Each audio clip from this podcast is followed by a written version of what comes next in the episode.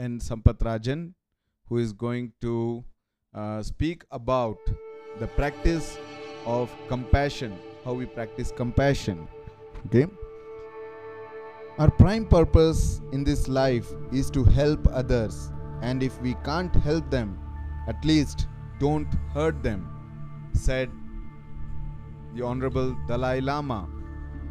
And now I hand over to Sampatrajan for his uh, speech.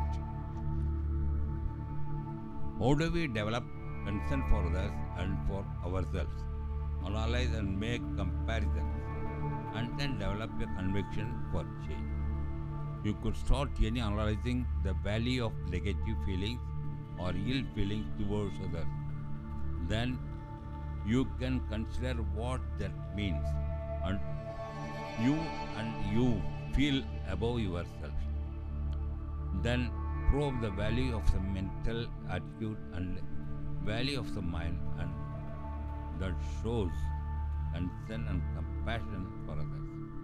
Analyze and make comparisons between these two mental attitudes. I have found that a lack of self-confidence and insecurity brings about fears, frustrations and depression. However, if your nature changes to a selfless concern for the welfare of others, you will experience calmness, a sense of inner strength, self and self-confidence.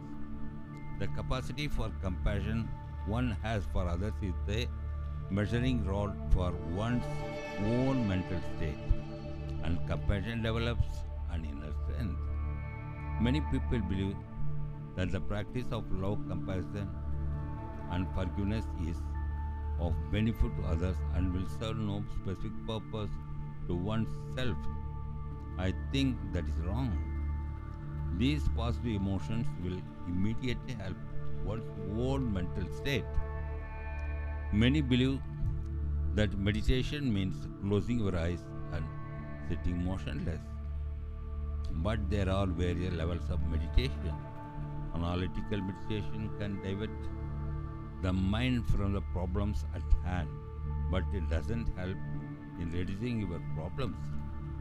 The better way is to face the problem and tackle it from various aspects, reducing mental burden. The problem may remain, but the mind achieves peace and calm, and the problem can be dealt with more effective and positivity. Thank you very much.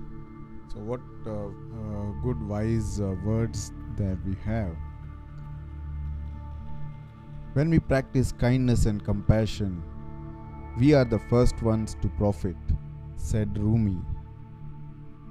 If you want others to be happy, practice compassion. If you want to be happy, practice compassion, said the Dalai Lama.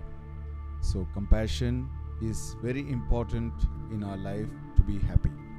With these uh, intense words and thoughts and feelings, I conclude today's uh, podcast and thank you for listening to Sunan's podcast and wish you a very happy living.